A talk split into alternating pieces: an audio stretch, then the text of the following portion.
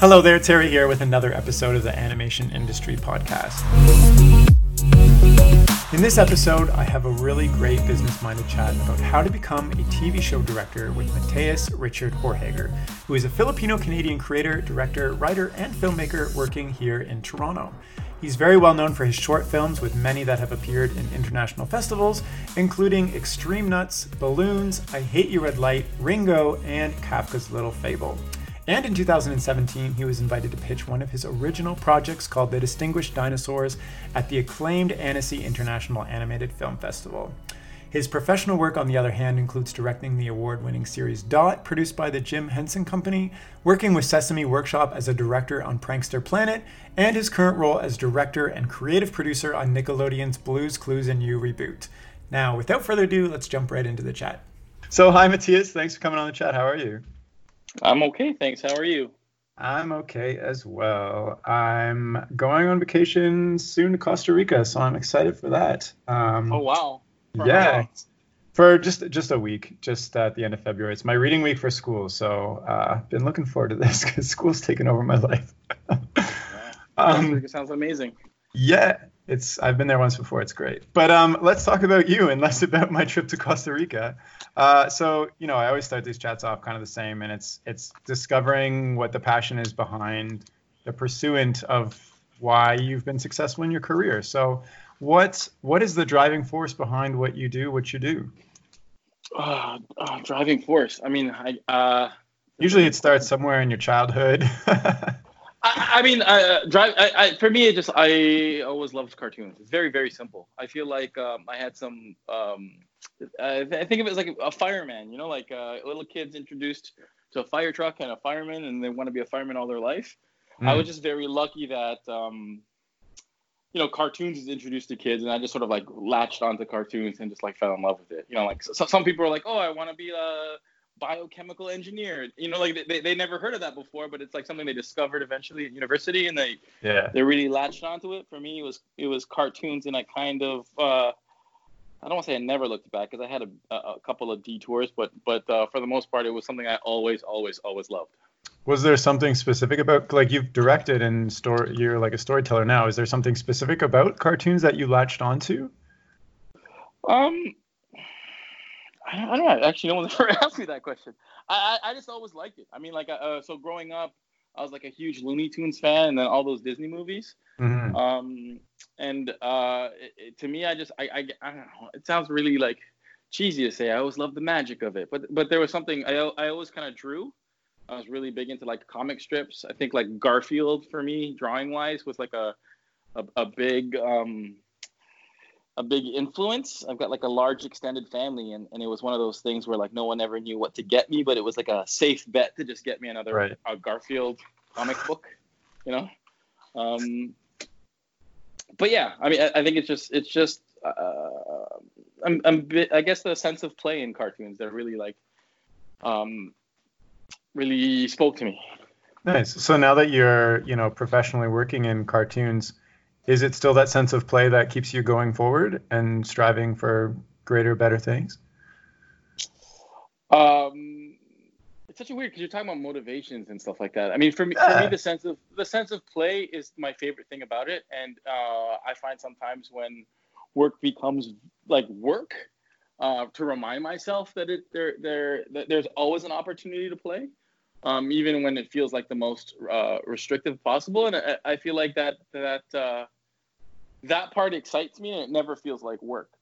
Um, but in terms of like what motivates me, I, I mean, uh, presently now my my big goal is to like have my own stuff, to work on my own stuff. Right. And I mean, yeah. I get, I, I guess on a, we'll probably talk about that more later, but like that, like I want to make my my stories and see them on TV and see them in the movie theaters and stuff like that. That's that's what really motivates me.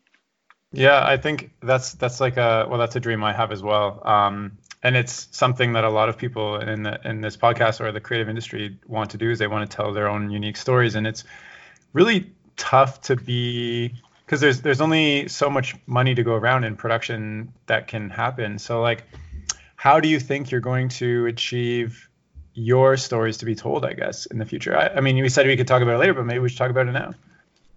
Um, how do I perceive my um I mean okay one, one and I'm a, I'm a big advocate for this I, I just feel like uh, uh you know if you want to make stuff just go ahead and make it mm-hmm. um I don't I don't uh I mean I, I feel like a lot of people have uh, so, so I do a lot of shorts um and I, and I, I attempt to pitch a lot of shows um I kind of don't really wait for somebody to give me money to to try to do that. I think like, um, or at least I hope that um, uh, after a while of doing it for so long, that maybe someone will latch onto an idea and and and take one of the shorts or one of the pitches that I tried to make, yeah. and help me expand that into like a longer form type thing. Um, but but uh, I mean, how do I, I? I feel like I just keep trying, you know, keep throwing yeah, things yeah. at the wall seeing if they if they stick. Um. So th- this this chat a little bit is reminding me of I. So in past life, I wrote a fantasy novel, and I, mean, I did it. I did it in my spare time, uh, and it was it started as purely like a passion project where I just had fun doing it. And then when I entered the world of uh, trying to get an agent and feedback and editing and stuff like that, I realized very quickly that the publishing world is kind of set up to cater to audiences that are already built. So, like a publisher will have already built, maybe they've built a fantasy audience that wants to see something very specific in their sure, yeah, yeah. fantasy, right? And so when I realized that, I realized that what I wrote for myself doesn't really fit that world. And if I wanted to get into that world, I would have to create something for somebody else, essentially. Um, so as you were talking about, you know, throwing stuff at the wall and sticking, but you also have a lot of experience of creating something very specifically for, uh, you know, a, like a, a, distributor. How do you think those two worlds can merge together, where you're creating something very, I guess, unique and personal to yourself and putting it out there, but you also have the experience of knowing exactly the expectations that of what the audience wants too, right? Like well, I mean, okay. First, first of all, I, am going to say like I, you, you kind of never know, um, yeah. but about like what the audience will respond to. I know that like I mean, if we're talking um, like film versus television, like uh, I mean, film to me is like you, uh, it's like Hollywood Western film is usually like divided up into like genre based stuff. Mm-hmm. So um, let me rewind a bit. Basically, my, my no, no, I, I think the I think the the the the there's like this. I, I want to try to sort of get into like the core of your question. I'm I'm, I'm guessing it's kind of like uh, um, you know how do you do stuff that's personal like your own work and versus yeah. commercial work and I, I think uh, knowing the difference and there is a big difference is, is the most important thing like I, I uh, like knowing that a commercial work is, is made to be sold you know, and you have to figure out like, you know, what genre of fantasy sells, you know? Uh, that doesn't mean like your own personal work isn't valid. It is valid, but but but but you're doing it for a different reason. You're not doing it to sell, you know. Um, and usually, like people who I, I I feel like at least in film, I'm a big film nerd. I read a lot of film books and stuff like that. But like uh, um, people who end up doing that usually like like when when they are off doing their own thing, um, already have sort of established themselves doing doing something for somebody else, whether it be commercials or music videos. Mm-hmm. And, and and and then they they they build up a name for themselves, and there's a demand for like a Spike Jonze, you know, f- yeah. feature film, and then he's able to do his own thing. Like even like the most like original, I mean, you like Charlie Kaufman, the writer, screenwriter, his like stuff is so so so, so unique. But he he was writing for a long time before we got like you know being John Malkovich, which is like so out there and amazing. And there's the same thing for like a lot of like Dan Harmon and, and you know like they were working already for a while, probably like hating the stuff they were writing for other people, dreaming of like hey I'll get to do my own stuff. Right. But like you know eventually someone sort of um I guess uh, you know like sees like hey that guy's a really talented writer, and then let's get him to write my thing, and then probably like hey you know you've written my thing so great, you know what else do you have, you know so it's a, it's just a various stages of like pre-validation. But do you do you see sense? that yeah, yeah, it does. It totally makes sense. Do you see that kind of in yourself a little bit? Because you've, you know, you've been in the industry for quite a while, and, um, you know, I mean, for the shows you're working on, there's like an established, I don't know if formula is the right word, but an established uh, way to make the show that you've kind of learned and perfected, right? And then with your own stuff, are you thinking about kind of all the things that you've learned in the audiences that you've created stuff for? and how you can do it differently, or are you just are you doing it completely on your like through your own creative process without putting in that commercial aspect at all? Mm. I feel like I'm just all, all, all those words sounded super. they sounded super complicated. I mean, okay, uh, uh, um, I think it's foolish. I'm not saying one's a fool to do it, but it, it's just sort of like foolhardy. How about that? Um, Yeah. to, to, to just like uh, tackle something that you hope to sell without without thinking about who's gonna buy it. You know, and I, Yeah. I think also, you mean in any type of director too. Like it's it's also uh, very very um, selfish to be like I'm just gonna make it and my audience will come. I mean, yeah, maybe maybe some brilliant genius can do that, you know. But but I also think that that's it's it's it's self-indulgent, you know. Like you should always be thinking about your audience, whether or not like you're trying to stage something for a laugh or to make them cry or to you know incite like excitement or or or build suspense. You should always be thinking about your audience, and that goes the same, even more so for the business aspect of it. Like you you you want to sell a show. Like I, I'm here. I've got a horrible example, uh, or a great example of a horrible thing. Um, that that uh, I went to. I So me and a partner. Um, he uh, so our creative partner. His name is um, uh, Juan Manuel Urbina. He opened up his own studio recently called Venturia. Mhm. Um, it's worth checking out in Colombia. But he, he and I came up with an idea, and we were just like in animation school, and we would like jam and like, what about this? What about this? And uh, we came up with this idea called like Distinguished Dinosaurs on a Quest to Fulfill a Promise. Super long title, it's part of its quirkiness. But it was basically like, um, I'll, I'll do like the quick, super fast pitch. But basically, it was like um, some some rich old guy set in the 19 like 30s, 40s. Some rich old guy hates the rest of the world. He buys some crazy island, not crazy island, some remote island, and on that island is dinosaurs. So like we've seen that before. It's like you know Mysterious Island or, or some Jules Mhm. Verne story. Um, but then he finds these dinosaurs, and the twist that we put on it was like sort of he basically educates these dinosaurs, and they become like British English gentlemen. And then when he dies, he leaves them, he leaves them all his money. So now these are like rich gentlemen dinosaurs, and asks them to like, hey, can you do this last thing for me, which is deliver a letter to the only woman he ever loved. That like you know, it's it's it's it's got like all those like benchmarks for those type of Mhm. movies. And then because it was sort of like uh, all, all of our favorite things, like we were making stuff for us. What what did we think was amazing, you know? Mhm. And it was Yeah. like Indiana Jones um, meets Jurassic Park by way of Tintin. You know, like it was like it was uh, you know we had like a it was a lot of like dark shadows in the drawings, very illustrative. We were like really into Mike Mignola around that time, guy who did Hellboy. So so we we made this thing uh, on the side, like we were working our, our full time jobs, but we would work evenings and weekends, and it's like it sounds daunting, but we, we worked on this thing for like six years, seven years, you know. And uh, what the thing was was like this Bible, you know, um, the concept of the show, and then we did like a two minute prologue to the whole thing, and um, you know we submitted it to uh, um, Annecy as part of their MIFA thing. They do this thing called MIFA pitches, which is sort of like you go in and you pitch, and hopefully like they, they'll pair you up with buyers and distributors, and you know a lot of projects have started out that way. Um, so so huge victory, right? We, we get invited to MIFA to do this big pitch. Um, a lot of people really responded well to us. We thought we were doing really well, but but but I think one of the executives who were there as one of the judges, who who really thought our work was great in terms of like the quality of it, was like no one's gonna make this. It has like Nazis and it has guns, you know.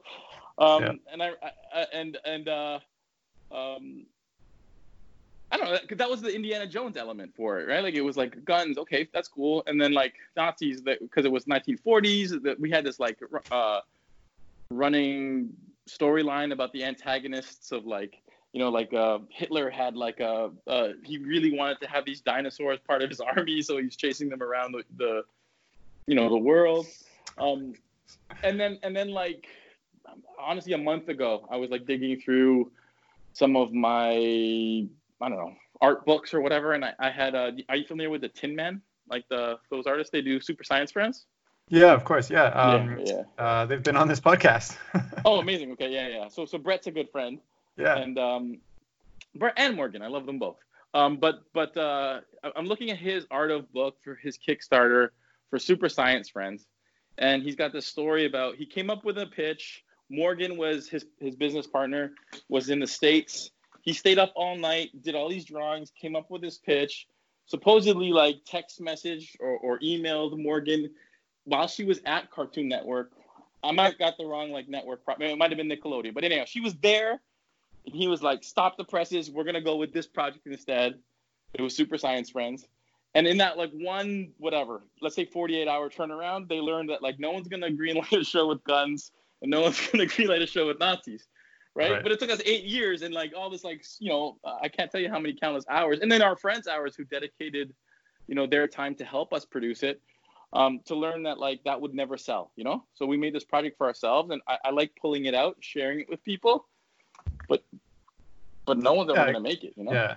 Well, Super Science Friends is is made, but they're doing that kind of on their own terms and like with the, the yeah yeah or whatever, right? So, and times are changing, but yeah, I totally agree. Like, uh, I can't imagine seeing Nazis and guns on a TV screen for kids, yeah. right?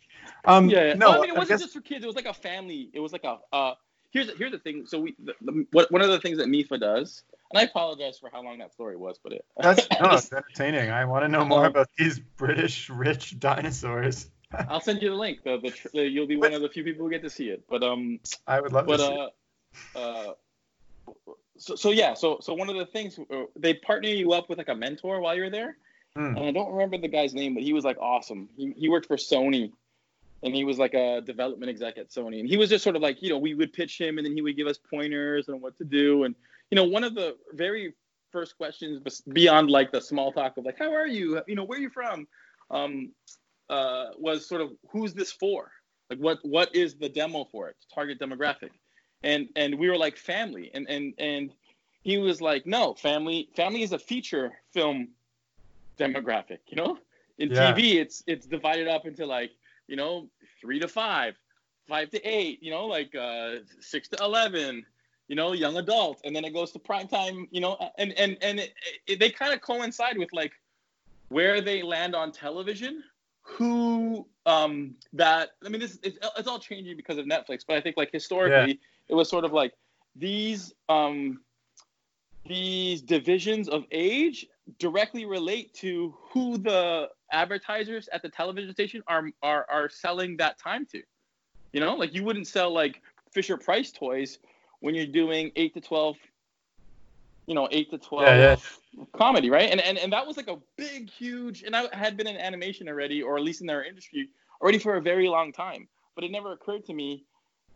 It was like, wow, it's really about the business, you know. I'm like, I mean, not just about the business. I think that's what makes makes it fun. But like, I think it's again foolhardy to to, to forget about it. Yeah, well, uh, I so when I from my business experience, we used to uh, my one company, I was involved in kind of the commercial uh, aspect of it, and we would we would buy research from like Nielsen TV and be like, okay, here are the shows that moms between the ages of 30 and 50 watch, and it would be like The View, Ellen, et cetera. And we would specifically advertise on those on channels that had those shows on it be, at certain times. Like it's the whole like everything in TV is just set up to make money, really. yeah, yeah. Um, but the thing is, like you heard that, like you say that, like, yeah. oh yeah, we we got a third party company to do research so that we could sell our ads. But I kind of like it never really. It never. I mean, maybe I'm just like very slow, but it never really clicked in relation to what I was trying to do. Right? Like.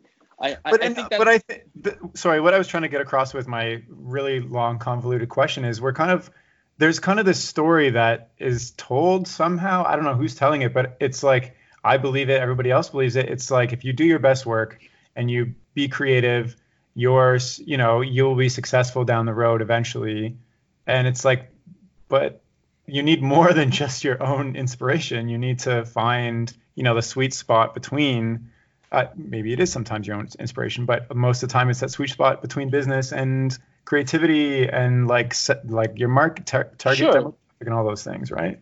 Yeah yeah but I, I feel like if you like to watch like i mean people i just came back from KidScreen and, and and like you know like you hope people are are are making decisions for the what's the best creative but you know that there are people out there who are like what's the easiest sell.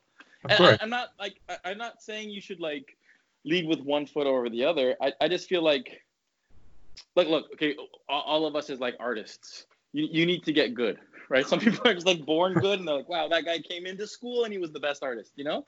And some people have to like work their asses off, and most people have to work their asses off to become a talented artist. So like doing your own work is what it's the thing that's gonna excite you and keep you motivated.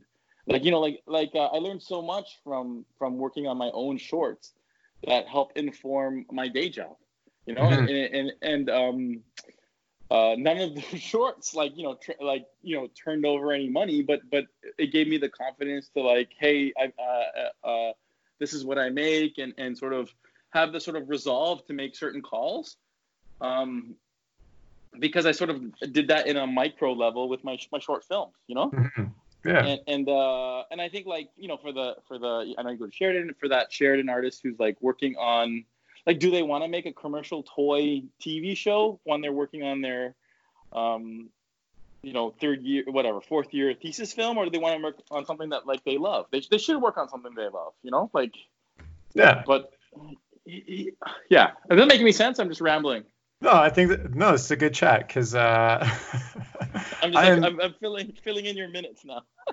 Yeah. Okay we have uh 10 more minutes to fill. What can we say?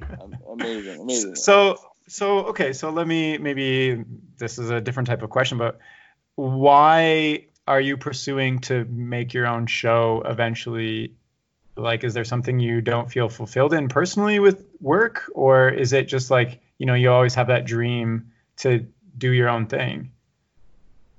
Uh, I I think I have my my my dream to do my own thing. You know, like I I mean, um, yeah, I, I think it's that. I think it's, it's what motivates me. Like I, I wanna I want to I, I, think about this all the time about um so I used to hate here here thing. So primarily the work I do, uh like you know that pays me is, is preschool work.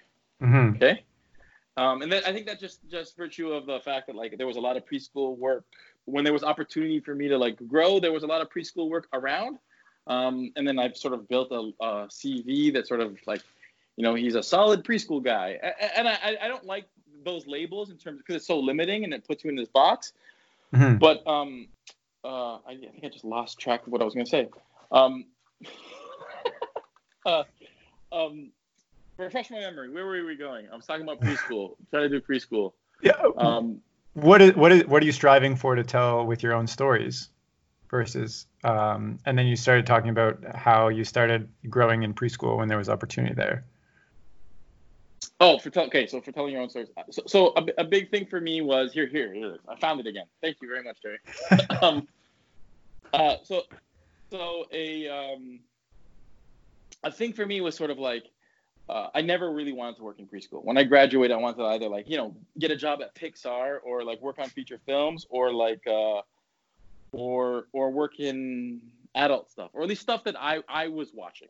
You know. Mm-hmm. Um, and then uh, uh, my I think my, my very first like job as on a series was a show called Ugly Americans for Comedy Central, which is like totally, totally aimed at, at an adult audience, and and it was great, and I, I was hoping to do more of that.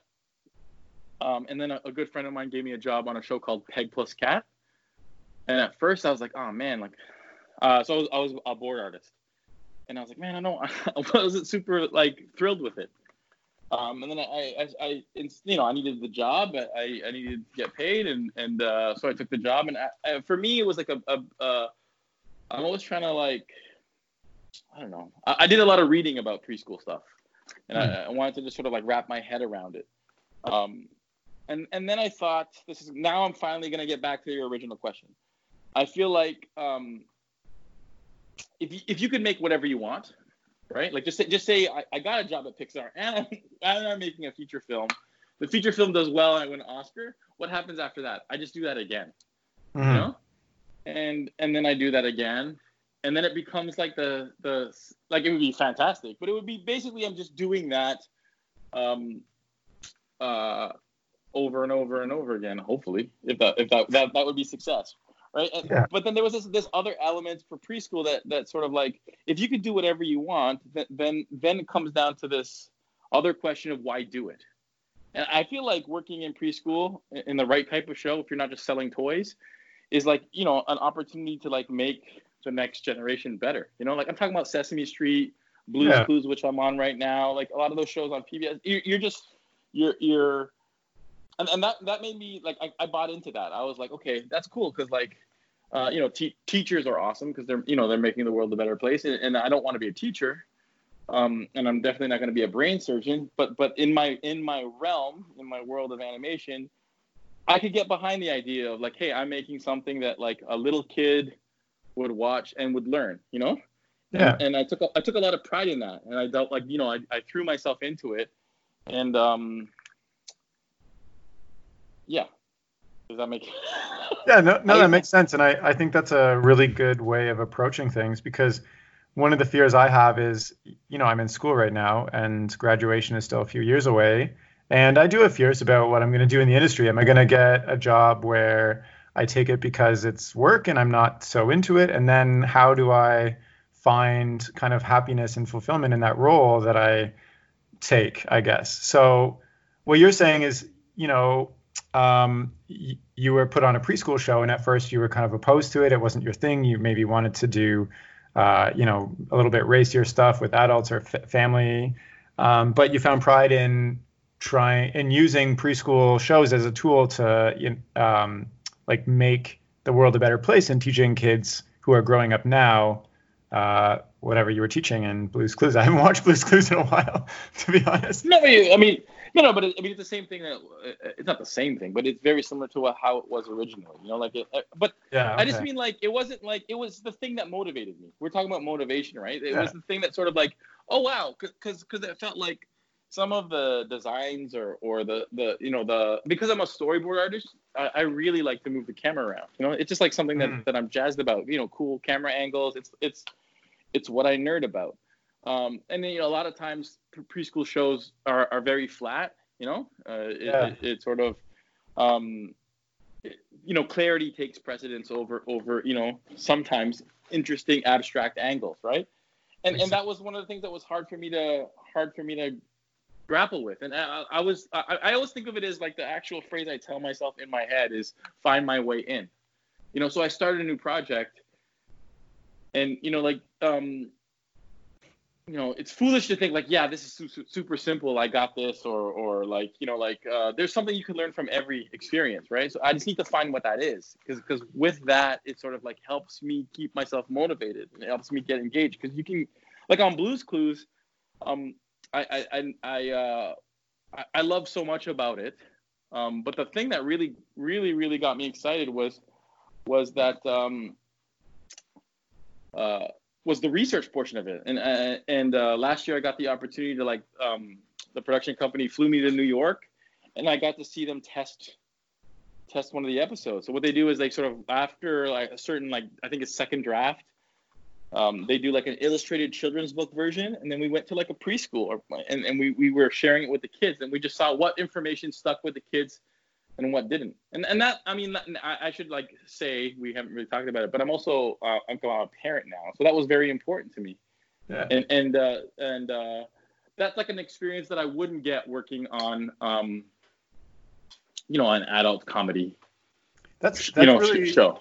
Yeah, that's really cool. Do they do that for every new episode? Yeah. Wow. Yeah, yeah, yeah. Oh my gosh. Is there like yeah, some school in the States there where the kids are just constantly getting these books, or do they test them? It's not just it's not just one school. It's like it's like they go to the. I, I think I don't know. Uh, some of them are schools, some of them hmm. are daycares, and they have a deal with it. And I actually think it, it wouldn't work anywhere else but New York. I think like um, I mean, uh, Blue's Clues is not Sesame Street, but I think there's there's that like uh, precursor that Sesame Street was doing all this testing. So, so when they like you know, and and and so um, like I mean, you tried doing it in Toronto. I'm like, hey, I want to make a show. Can I visit your your daycare? You know, because you need all the parents to sign off and say that's yeah. okay. Because we're also like, um, you know, we're watching their reaction. So we're like specifically watching the kids and um, you know, judging like, you know, what what points do they we lose their attention span? What points do they like? Are they really engaged? You know, what points are like? Are there are, are we losing them not because of um, like I mean, creatively like as an adult and I'm making like just I'm, I'm, working on a feature film and I think of like testing, it, it just all feels gross to me. you know what I mean? Like market testing and and all of a sudden, you know, like someone's like, I don't like that character. Like, like if, yeah. if I was, yeah, if I was working on you know new Pixar film and we went to go test it. That would feel like weird to me. Um, but like witnessing this makes more sense, you know, because you you kind of want to make sure that the kids are retaining the information. Otherwise, otherwise, why do it? You know, it has a whole different slant. At least, I mean, maybe if I if I you know got a job at Pixar and I'm working in the you know that that market testing thing, I would have a different view of it as well. But that that to me was super duper cool. Like I I, I like. So, so yeah. you were working on the show a little bit before you went there, right? Yeah, yeah, yeah. So, so, so what was I, the was most already... surprising thing that you witnessed that that you didn't expect? I don't know. I mean, like, I mean, just working or just like when I was in New York. Like oh, I mean, when, when you're in New York, seeing these kids' reactions, because you've been working on the show for a while, but you haven't, you didn't do that. You weren't in the process of testing it out. So, what was something that was kind of surprising for you to learn there? Oh, like kids didn't know what a rake was. Oh, what? it was like, a, it's like, a, yeah. Well, I mean, like, like, like they're, they're, they do it. Like, I mean, obviously there were some kids that knew what a rake was, and I can't remember what the the actual purpose, but like, you know, we were raking the leaves or whatever, and like one of the questions. Um, so Blue's Clues just quickly it runs this format where where uh, Blue is a dog, um, like a quadruped dog. Like you know, um, she's got personality galore, but but she is a, a is a dog, and so doesn't speak. And there's a live action host, and the live action host has a, a sort of episodic question like, "What does Blue want to eat today?" And I think the episode was you know something related to a rake, and it's something they ne- they never they never knew, you know. Yeah, like kids wow. didn't know what a rake was, and maybe that's because it's like New York City and they yeah, live in buildings. They're not they're not really raking, but it's like tiny things like that. Like I remember we had to do a different episode, and uh, we were talking about like a circus or a fair, and we wanted to do a um, a roller coaster. Makes perfect sense. It's super exciting. Kids love roller coasters. And then it really like I think someone flagged it and research said like, well, our our target demo can't go on roller coasters. Yeah, right. They, don't, they can go on the teacups, but they can't go on roller coasters.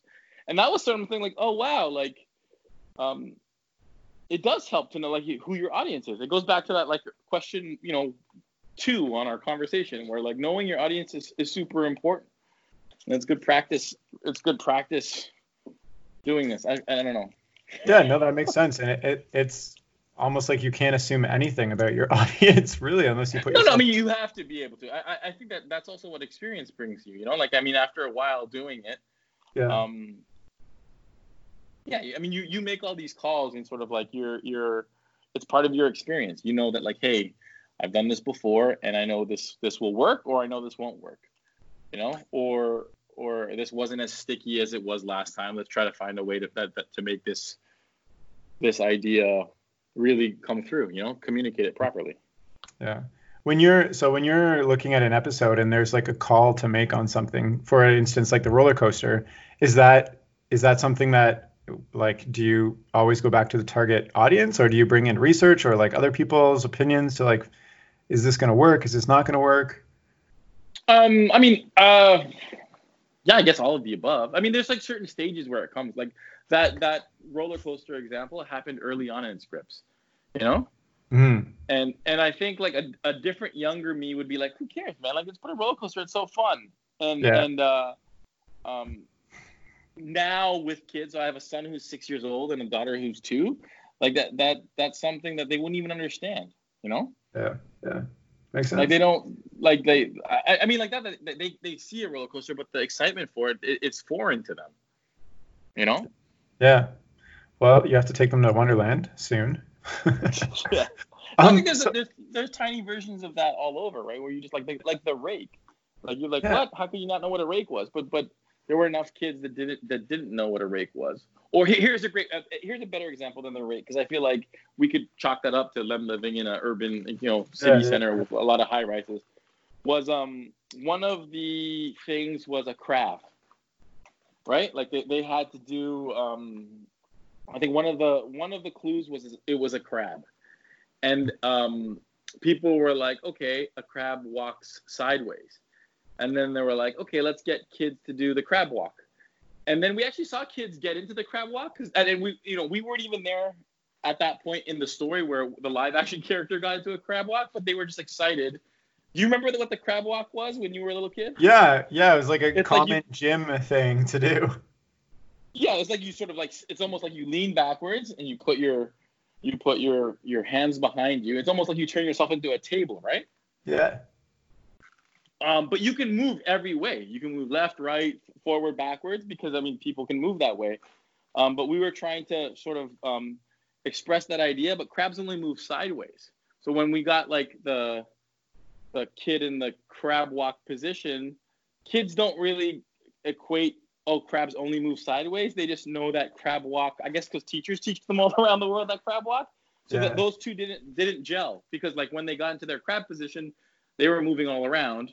When huh. we tried to express the crab position, we had to limit it to like because we're we're teaching kids, you know, how crabs kind of walk. At least in this scenario, and it was restricted to sideways because science, you know, science says that that's how that, that's you know that's how they walk. Yeah, so the, yeah. that that didn't gel. So we needed to think of a different a different uh, way to get the that idea across. And there was and talk about like pinchers, you you know the pinchers, but lobsters have pinchers. You can't just like it wasn't a direct jump from pinchers to crab. It could be pinchers to lobsters.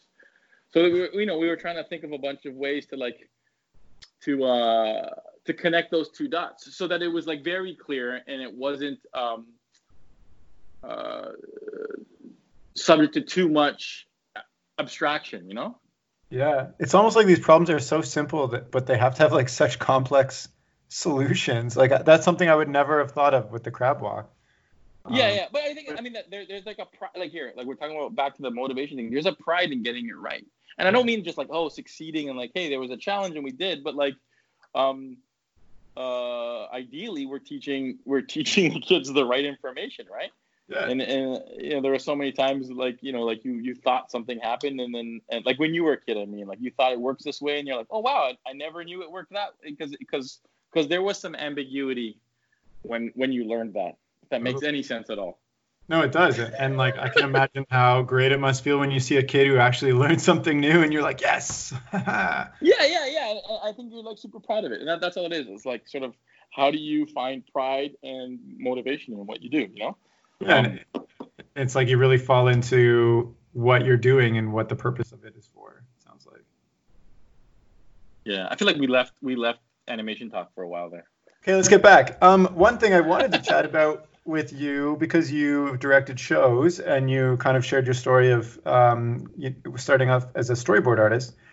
How do you, other than like there's a position open for directing, how do you move up the ladder or maybe you know get people to trust that you are the right person for the job when there are many people who could be right for the job. So how do you specifically move up to just, director? You just campaign, I guess. I mean, I, uh, so I, I, uh, I guess it, it always comes down to uh, the initial person giving you a shot, you know. Um, and with that comes, I feel like uh, you have to convince that first person to give you a shot. I, I think for, for me, the I guess the way I did it um, was I sort of I was I was making a lot of shorts. Mm. Someone reached out. Someone reached out to me. He's now become a really good friend, Mike Valakat. But but prior to that, like he, I I didn't know him. Uh, I kept sending him my shorts to see if he'd post it. He, he he ran a site called Canadian Animation Resources. I believe it's called Cartoon North now. He just rebranded. But in, in, in those days, it was sort of like I wanted to get my short on Cartoon Brew yeah. and Canadian Canadian Animation Resources, and that was just to get eyeballs. But I just kept like I kept kind of like, hey, uh, you know, like, would you please post my short, you know? And then um, you know, he did, and then I, you know, I, uh, a few years later, I would do another one, and um, I, I'd always like, you know, like, hey, you posted this thing before in 2014. Would you mind posting this one in 2000? You know what I mean? And yeah. so he was like, oh yeah and, and I think I think that was enough. And, and you know we met we met up at an industry event. And I kind of like, hey, I'm the guy who did those shorts, you know. And he's like, oh, that's very interesting. And, and, th- then there was a job that came up, and uh, he was looking for a director. And at that point, I was storyboarding for a while, um, and and uh, I sort of that's how I got I got my start. You know, um, oh, that doesn't really help, right? That was just sort of like. No, but it no, it's I mean it seems like a kind of a random thing, but what you told me is you were putting yourself out there repeatedly, getting in touch with people, networking, showing off your skills, and then when an opportunity came, somebody thought of you. Yeah, I guess. I guess. I mean, that, that, yeah. I mean, I, I, would boil it down to that. Like, I mean, I mean, how, how does that? I, I feel like I'm a big advocate for um, making shorts. If you want to be like a director, Yeah. um, and of any kind, television or or or feature films, I feel like uh, the gateway entry point is making shorts for sure. You- yeah. So sorry, correct me if I'm wrong, but you said he gave you the storyboarding position. Is that right? Uh, I mean, it's it's a lot more complicated than that, but it, Oh. the, the so basically that he tried to put me forward as the director, Oh, okay. and then and then I think it didn't work in terms of like financing, like you know, so we were negotiating how much I wanted to pay, and then it didn't it didn't work out. Um, so then he gave me the storyboard supervisor position. Uh, I was doing that for ten episodes, and then they just like bumped me up to become the director. Gotcha. Okay, that makes sense. And- All right. Yeah. So, Um, um, so your opinion with because directing is like something I want to do. It's something I, I feel like a lot of people want to do because there's this there's this expectation that you get to call the shots and you get more creative control, etc. Is that all true? I mean, we've kind of talked about this No. so far. it's not. It's not really. It's not true. Um, uh, I. Uh, I mean, like, I. I, I think. Okay. Um. Okay, I've never directed a feature film. I would. I. It would be my dream and hope to to get there one day. So Yeah. I can't speak to to what it's like there, but I think um. In television, it's not like that at all. You know, like you're not calling the shots you're you're you're what you're doing is like I'm I- I'm not a sailor, but I, for some reason there's something about me that really likes sailing analogies. what? But it's like you're a captain of a ship, right? Somebody else, someone else owns that ship, and someone else sort of like okays, or or or, or like sort of um okays your your like you, they know that you're like you you know you're leaving England, you know whoever it is. If it's like the you know like the I don't even know the names of it. I'm talking about like sailing analogies, and I'm I'm I'm failing at I know nothing about sailing. Uh, no, no, I, I, I just like this, like this idea. Like, so you're the captain Yeah, of the ship, yeah. which sounds No, like I'm- you get to I'm do whatever following. you want. But someone owns that ship, and someone has already sort of like um, okayed your actual um, destination, right? So there's like a bigger company that owns like a bunch of ships, and says like, yes, you're going from England to New York, right? But while you're on that ship, you you know what your goal is, but you're sort of like um, in charge of um, of of getting us there. You know, Mhm. like you you know that like hey, if we're running out of fuel, you go you have to you have to sort of conserve somewhat, or or you're running out of food, so like hey, everyone, you ration out the food, and I, I think you're making those type of decisions to Okay. get you to the finish line, to get you to the the desired destination. But but that's, I mean, I, I would imagine it's the same thing for feature films too. Like you know, like Pete Docter pitches yeah. pitches his idea for a film, right? And then someone higher up at Disney says, "Yes, I love that idea. That's the idea we're making." But he he he, he might be um, inspired to like go a complete detour. But I'm sure at some point he's to have to go back and be like, "Hey, by the way, remember that idea of uh, of like monkeys in the jungle? It's not to be up." You know, like it's not, it's not gonna, you know, and, and then they're like, oh, we love it or we don't love it, you know, like, and, and, and I mean, you, you read about that stuff all the time where like something's in development and like, you know, like, um, amazing that like, you know, like Brad Bird's making a new film. And it's not usually Brad Bird, but like some, some Yeah. director that you're like down for, he's about, they announce it. He's about to make, oh, like here, Genndy. Um, I can never say this guy's name properly, but like, you know, again, like, like Samurai Jack and, and, and, um, yeah, he did all those Hotel Transylvania. sh- He did Primal, which if you haven't seen Primal, you should watch. It's amazing. But like Uh, there was a time where he was. this this weekend. so- Yes. Yes, you should watch it for sure. Okay. Fantastic. Um, how's that for a plug? Yeah. Right. Um, Too bad uh, this podcast will come out after Taffy. It's okay. It's okay. But I mean, the, the people would watch it. But the, but the point Yeah, is, there was something I was drooling over. He was about to do a uh, a reboot of Popeye, and there's a test that you can find Right. online. Yeah. and it's fantastic. It's crazy. Like I, I know the animation community was like heartbroken that I it had didn't the go biz through. dev artist for Popeye on this podcast actually too. Yeah, yeah, yeah. See that we're plugging podcasts. We'll just plug away. What was his name so that everyone can know to, to find that one? Uh oh my gosh, it's it's escaped me just at the moment. Okay, we, we can Uh, edit that one out. We, we, yeah, we I'm can gonna put the have to link, now. We can put the we, we can put the link at the bottom. um, sorry about that. but the point is, like, you, you know, even him after all those successes, like, you know, Dexter's Lab, like uh, Samurai Jack, all those things he's done before. Um, something happened where where his vision didn't gel with someone, you know, someone who's paying for his vision, and it didn't click, you know. Yeah. Um, so I mean, in terms of like, I think because uh, that's a thing for me. Like, uh, there's a lot of uh, recalibrating what managing my expectations of of what I thought a director was and what it actually is. You know. Totally makes um, sense. Yeah, and I, I don't think it's like oh I mean I still love it. It's not like oh guys it's way worse than than you know. It just sort of like it's not it's not this whole um it's my vision and I'm calling the shots uh, you're making decisions and hopefully you're making informed decisions and and i mean this is turning into like a a, a, a very business heavy um you know podcast that is fine. episode? No no but I, yeah.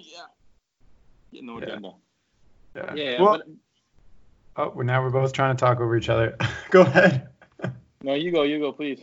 I was going to ask you then where do you spend uh like so if if you're on this boat and somebody's paid for the boat and the cargo isn't yours and the destination you didn't choose and you've got this team etc like where's most of your energy spent uh, or where do you want to spend most of your energy to produce the best product? I mean i, I think that that depends on every voyage right? I mean continuing yeah. with the analogy. Like the, the, there is an ex, uh, like you, you know like you you're you know like if if a certain episode needs to be boarded many times then you focus on the boards. And if, if the boards and the, and the script is really tight, then you like try to plus it with the animation, you know? Mm-hmm. And, and, and you, you're, you're, you're really like, you know, working with it.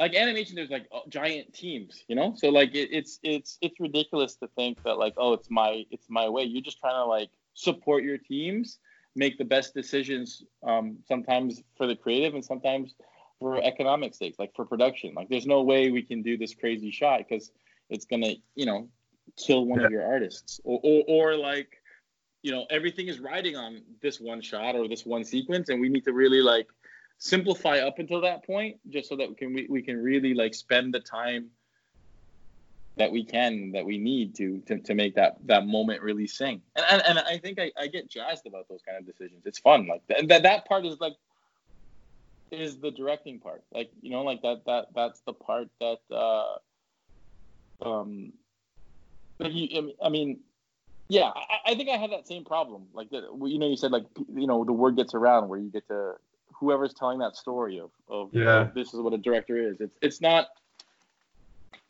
it's not bad at all. I don't want to like you know um, uh, sort of undercut someone's dreams and hopes. But I, I mean, like, yeah, I, a big thing for me here. Here's something that like when I was a board artist, and I think this would help lots of people a big thing for me um, when I was a board artist working with certain directors, and they would just tell me like, "Oh, it doesn't feel right," you know. Mm. And I, I always hated that type of direction because like like what the hell am I supposed to do? Draw until you feel better? Like I mean like are, you know like did you did you have a fight with your wife that day or your husband and now I gotta draw until you you know like you're in a bad mood? And and and and surprisingly like um, a big part not surprisingly of course, absolutely. But a big part of directing is being able to articulate why you're making a choice, you know, and and and and knowing why for what reasons um, is how you make the informed decision, right? So like a, a, like just because it didn't feel right, like tell me, tell give me some direction, you know. So so how do you articulate? So because a lot of when you experience film or TV shows or whatnot is feelings, how do you really get down and articulate what needs to be changed? I mean, that that would depend on the scenario, right? Like what the problem is.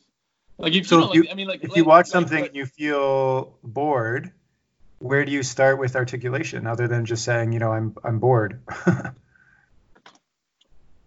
okay, then why are we bored? Like you know, like that why question is the most important question. Like I mean, like just just because I'm the director doesn't mean I have all the answers. Yeah. Right. But like, why are we bored right now? Like, what is missing here? Why why why why is it falling short from what we were trying to do? Like, it might not be in that sequence. It might be sequences earlier. Did we not set this up properly? Like, if someone's not engaged and you're bored at this moment, it's not probably because of that moment. It's probably because you lost them somewhere earlier. You know. Mm-hmm. Um, and then and, and it's re- it, that's really specific to that problem. Like it's sort of what I mean is like, and I don't know, like maybe if we if we went back in the animatic to an earlier part, we we didn't really communicate and set up that one moment so that so that they understand, or when I say they, the audience doesn't understand the stakes here. Or, or whatever it is. If it's like, you know, it might not be about stakes. It might be about like, oh, we need a ticking clock. You know, all that kind of like um, jargon, filmmaking jargon stuff, like storytelling jargon. But it, it, it it's sort of like, how do you fight against boredom? Like, I, I mean, I mean, obviously, you, you would hope to catch that. So If it's a boring script, then it's a boring episode. But I mean, right. let's say the script the script was engaging, and then when you you moved into your you know, making your animatics or your Leica, um, it lost something, right? So you have to be able to sort of identify what that is. And it's not just you. It's like you, you have a team. It's it's it's extremely collaborative. Um, and I, and and identifying that thing is is uh, I guess a big part of your job, you know. Yeah, I feel like I keep going down rabbit holes here, but you mentioned before you were working on Blue's Clues before you ever went to see the test audience. How did you know when you were working on an episode if it wouldn't be engaging for that age group? Because there's a big gap between a three-year-old. Oh, no, so, yeah, you're absolutely right, and I, I feel like okay, so um, I'm not going to talk about the age differences. but you stopped me at the right time. No, no, but but no, no, but I just mean like um, like because they test every single episode, it was just like, hey, so we would get a report about mm-hmm. like, hey, you know, like 67 of the 60% of our audience really was engaged at this moment.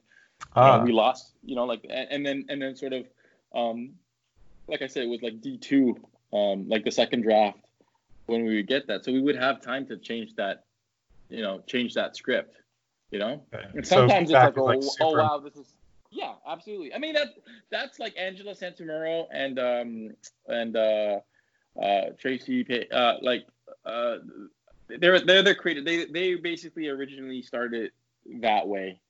Hmm. Um in terms of like letting the research and and sort of I mean Sesame Street started it and then they took it uh uh I guess a step further and and and started doing it for every episode. Um but that that was like their formula. So that's how we work, you know. Like not uh, not every show is for preschool is tested as much yeah. as Blue's Clues is, but I feel like that's um it has a different agenda, right? Like you're you're trying to it's not just um to educate, it's like to sorry, it's not just to entertain, it's to educate as well. So like that that's a priority for the show. And that's why um we do those things, you know? Yeah, also um, probably why it's been around so long. Yeah, I mean, it, it's definitely like um, like part of like the, the the reason for their success is they're they're they're never forgetting their audience, you know. And, I mean, the whole. I mean, uh, uh, it feels like I'm I'm a sales I'm a salesperson. Would you like to buy this episode? But but I mean, like that goes back to like being a director. Like you can't just you can't just like, hey, I'm calling all the shots because I'm feeling it. And and listen, that might work. Like you know, you might have a very talented um, you know, a guy out there who's making his own short film. He's calling the shots. All the decisions you make really ring, you know, mm-hmm. and uh, um, and that he's following his gut the whole time. So when a, when someone he's working with, um, uh, when he says like, "Hey, I'm not really feeling this. Can you go back and do it again?" That could work, but that, that doesn't really like is he a good director? Like he's got great great sensibilities, you know, for sure. You can't deny that because his gut is telling him what to do. But but but what happens if he gets a, a, a different board artist on his next feature film, you know, that needs more direction? You know, this guy's super talented, but he's not. He just not. He's not in sync with this specific director. Do you fire that super talented um, storyboard artist because like you know in previous storyboard artists that you worked with you were more in sync? No like you, your job is to give direction you know? Like you can't like you can't just use abstract like the universe is not is not helping us with this sequence right now. Like i mean are you a good director if you can't communicate what you need? I, I mean I, I i it doesn't mean you can't do it but i i would argue maybe you're not a great director. Yeah. maybe you're a great artist you know Maybe you should just only be doing the films by yourself. So, so that so what you just said, maybe you're a great artist. How much art are you doing in a directing role? Like as a storyboarder, you're drawing all the time, but as a director, are you drawing all the time? No, not at all. Not at all.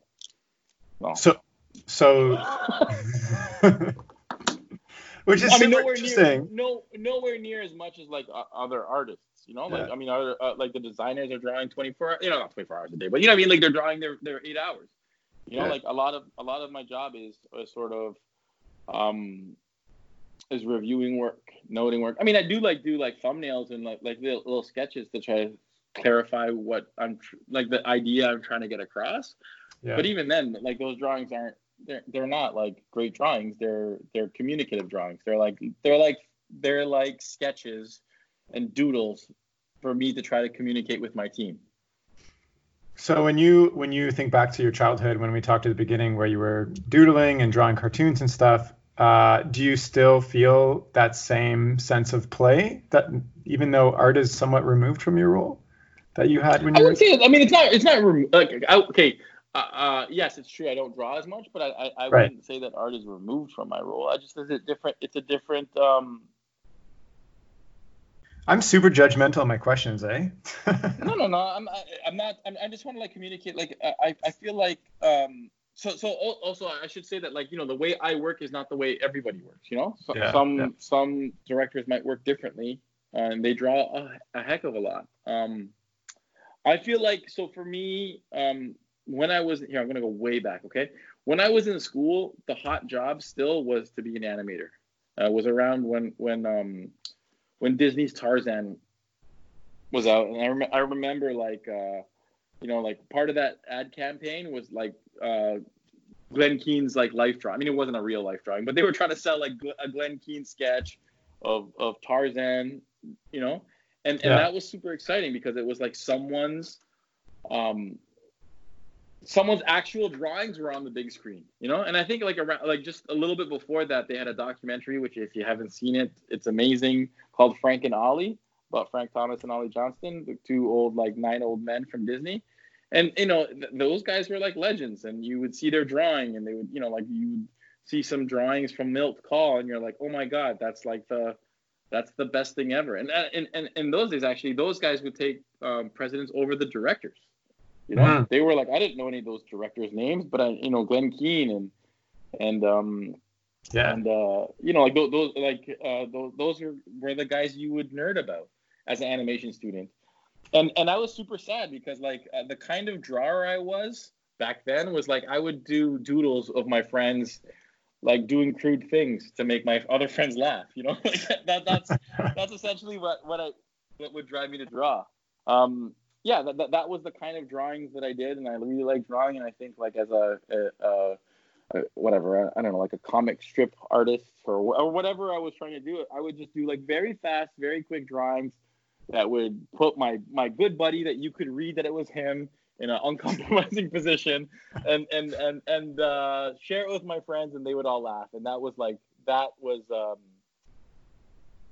that's what got like you know I was like super down for that uh, like making my friends laugh entertaining them and like you know slightly insulting one of my good buddies at the same time um, and it turned out it turned out I was like a horrible animator when we got to like when we were we were flipping drawings and I was just like I, I it, it really it really really shocked me. It was not that, not that I was horrible that that um that the thing that I loved so much that I was horrible at like other people was so much better than me at Yeah. animating. Just like sense of timing, the like the physics of it. It was just like it it, I, it all it all got lost.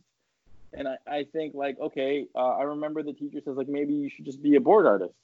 And I feel like in those days the board artists didn't have cachet yet. It was sort of like okay, all I knew from being a board artist was like you would draw a thousand drawings and like two of them might end up in the movie and it wouldn't be your drawing anyhow. It would be someone else's better drawing, you know? Yeah. And it kind of it kind of made me super duper sad. Um, but I feel like uh, I, I know for sure like Toy Story was out already, but I, I don't think um, I think we were still doing VHSs and stuff like the, the the whole like big push that like oh story is king that that that that, that Pixar kept selling and I think like technology sort of um, left storyboarding alone if that makes any sense like you were still Yeah. storyboarding you were still drawing but like Flash had just come out and and there would be these awesome designers and I, I never wanted to be a designer but I, I you know I always appreciate design but there were like these fantastic artists who would do like rotations and then that would be put into like Flash and then it would be rigged and then no one was drawing anymore, and they were just like moving around pieces. Oh, it was more akin to like stop motion, if you will, you know? Yeah. yeah. Um, uh, and then like all the veteran guys became board artists. So it, it took me a long time to break in. Um, but I kind of was already like studying film and watching a lot of movies, and and like I said, I was a film nerd. I worked at Blockbuster. Like yeah, I guess. I mean, I, I think it's just like that luck that I was doing storyboards, and and I don't want to paint the picture that like you have to be a storyboard artist to become a director. I mm. think it's like a, a, very common transition, but the, I, have got friends who are like you know animation directors and became directors, and I, I think you know like um my view of that is like you know uh, animation is a huge huge industry and there's a space for like an art director to become a, a, a director you know? And, yeah. and an animation director to become a director and a storyboard director to become the director. And i, I think like um, you know storyboard forces you to to design a little bit you know to, to edit you have to edit now because you know generally the expectation from studios is that you're you're also working out the timing of your jokes so i feel like that's the clearest quickest way. Um, but i don't want to give off the impression that it's the only way. Yeah. Well and i, I really like how your your path kind of changed. it didn't change direction but it like curved and swayed here and there. You started drawing you got into animation then you were a storyboard now you're directing. Like it it all lines up from what i can tell like with the type of person you are and your skills. But from like a outside perspective it it seems a little like like interesting in how it converged i guess i want to talk about what you just commented about commented on yeah. about my my my most recent rant, and hmm. and and then maybe I mean. It, it, it kind of aligns with advice. I, I feel like you just said that like, hey, it makes sense for my story of like what you know how I became um, this person, whatever, like you know, like uh, how. I got to where I am right now, and then and then like my background leading up to it. I, I feel like um, I don't want to give up the impression that like you you know like a, a board artist. It, it, I feel like everybody, like just say Terry becomes a, uh, a director, you know, and then we're you know we're interviewing you, and you're like, hey, when I was in the student, I you know I like if you keep pushing to become a director and you you do make it, um, your story becomes like how you got there. And, and, like I think like in hindsight, you create a narrative that makes sense. You know, I did this, but yeah. that didn't work, so I tried this. And I, I I I really believe that like if if that's your goal, you can make that goal. If you just like and it sounds so like after school special stuff. But uh, but I I remember like going to talks and, and seeing people say like, oh, I drew ever since I was a kid, and then like they would show a slide of of their drawing when they were three years old. And and and uh, you know like I, I, remember being with a friend he's like dude i didn't start drawing until i was like in high school. Um, and he was a fantastic artist but like you know there, there's that element of like oh man like i'm not maybe i'm not meant to be a director. I, I feel like uh, your past experience always informs you know the the person you become and, and like that that uh, you know th- i don't think there's one way to do it is what i'm no, saying i'm happy for, for very long Yeah, no, I'm happy you said that. I used to I used to just read Wikipedia articles. I think I mentioned this in another podcast um, of famous directors and artists and animators that I really admired, and I would read their growing up years section and be like, oh well, I didn't go to that school, and oh well, I didn't work for this company, and you know, I didn't start doing this until later, so. Uh, I'm either behind or I can't achieve the same things as them. And it wasn't until I really started to take my own passion seriously that I, I kind of realized it's everybody's path is different. And exactly yeah, yeah, yeah. just because they ended up somewhere doesn't mean that uh, their prior experience specifically, you know, was the way to get there. So yeah, I'm happy you said that. So maybe maybe we can we can wrap things up on like uh, you know your your best advice for somebody who's pursuing either a directing role or storyboard role or just something that they want to do and have fun with in their life? Um, my, my, the, uh, right after you said that, my uh, having fun, like a big thing for me is like it, it takes work, you know, and I think like like all of those things are are um super cheesy, but I, I feel like you, you can have dreams, uh, but as soon as you start stepping towards, um, hold on, I mumbled there like if you, once you start like moving towards your dreams they become goals you know mm-hmm. sometimes it's not like it's not like a direct one to one, but you know sometimes you make a stop in in a, in a different career and you circle back because you're like, you know what, that that was the thing I wanted to do. But like um like that we talked about passion and stuff like that. I, I think those those that's like the the passion is like the the gasoline in your ship. But it, I, was gonna, I was gonna say gasoline in your car. You know, it's the fuel that drives you, right? And and and you have to you know uh, work to do it. You know, like you, you uh, and and um, if you just keep working towards it, you can. And that sounds all like crazy after school special stuff, like a like a PSA. But but I really but like you, you know if you're if you're an animation guy and you want to be a director and you're like oh man this is this you know this Matthias guy is another board artist who became a director like it seems like I have to transition out of animation and become a mm-hmm. storyboard artist if I ever want to yeah. make it.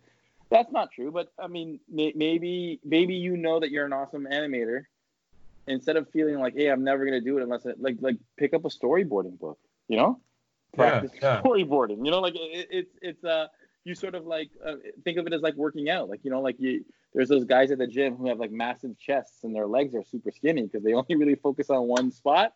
But then there's other people who are more more well rounded.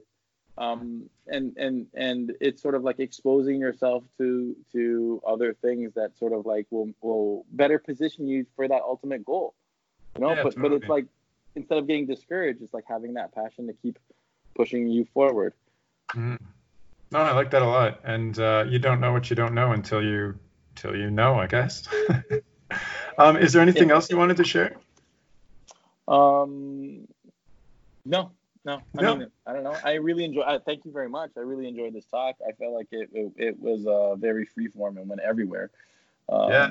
But if there was anything that I sort of missed, I'm happy to follow up with another call or, sure. or, or um, podcast part two. Well, no, thank you yeah, so much yeah, for for for coming on the chat and answering to some of my uh, vague questions. um, yeah, I had a good chat. And um, if you're listening and you'd like to follow Matthias uh, or get in touch with him or see his work or whatever, uh, you can find him on Instagram and Twitter at at mr horhager and I'll include the links to those in the description of this podcast. And that's all for now. So thank you so much for listening. Okay, bye.